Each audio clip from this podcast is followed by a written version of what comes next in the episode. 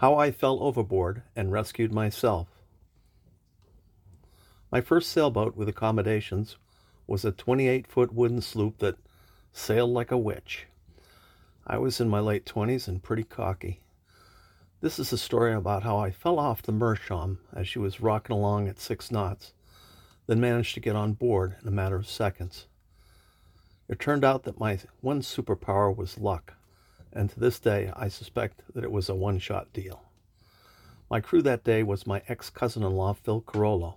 Phil couldn't sail, but he knew enough to bring along a nice bottle of red wine. Of course, there was already a supply of cold beer aboard. Suds were to be expected on a boat whose name literally means sea foam. In those days, I sailed out of Newburyport, Massachusetts, from a river only locals can love. The Merrimack River tidal current rips through at two to three knots in either direction. And even though this should be brutal enough, a lot of internet people swear they see four plus knots because, well, internet.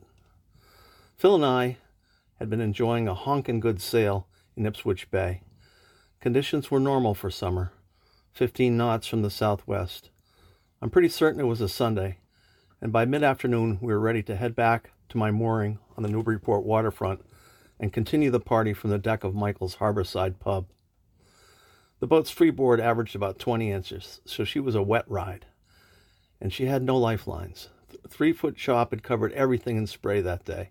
Everything was soaked as we drove her up through the jetties. We had finished the wine so as to better attend the business of transiting the river. The tide was about slack high water, and a lot of other boats were coming and going. There's a sharp bend in the channel right after the entrance. We had to harden up to stay in deep water. Phil took the tiller while I set about cranking in the jib. We were sailing close to the shallows of Plum Island to port. Atypically, I wasn't wearing my deck shoes. Barefoot I was. It happened in a wink. I slipped and launched headfirst into the river. I remember my exact thought at the moment of immersion. Boy, you sure fucked up this time. Then, I kid you not, everything slowed down like a Sam Peckinpah action sequence, and my body, oh, so slowly rolled underwater, and I faced upward. I saw something moving above me at the surface. Yep, slowly. It was a line.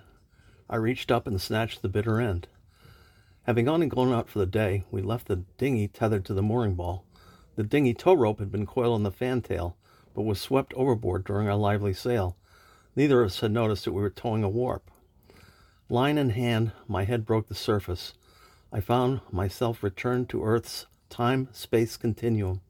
Poor Phil, still at the tiller, was looking back at me. Meerschaum's weather helm was rounding her up toward the sandbar. Pull it toward you, I hollered.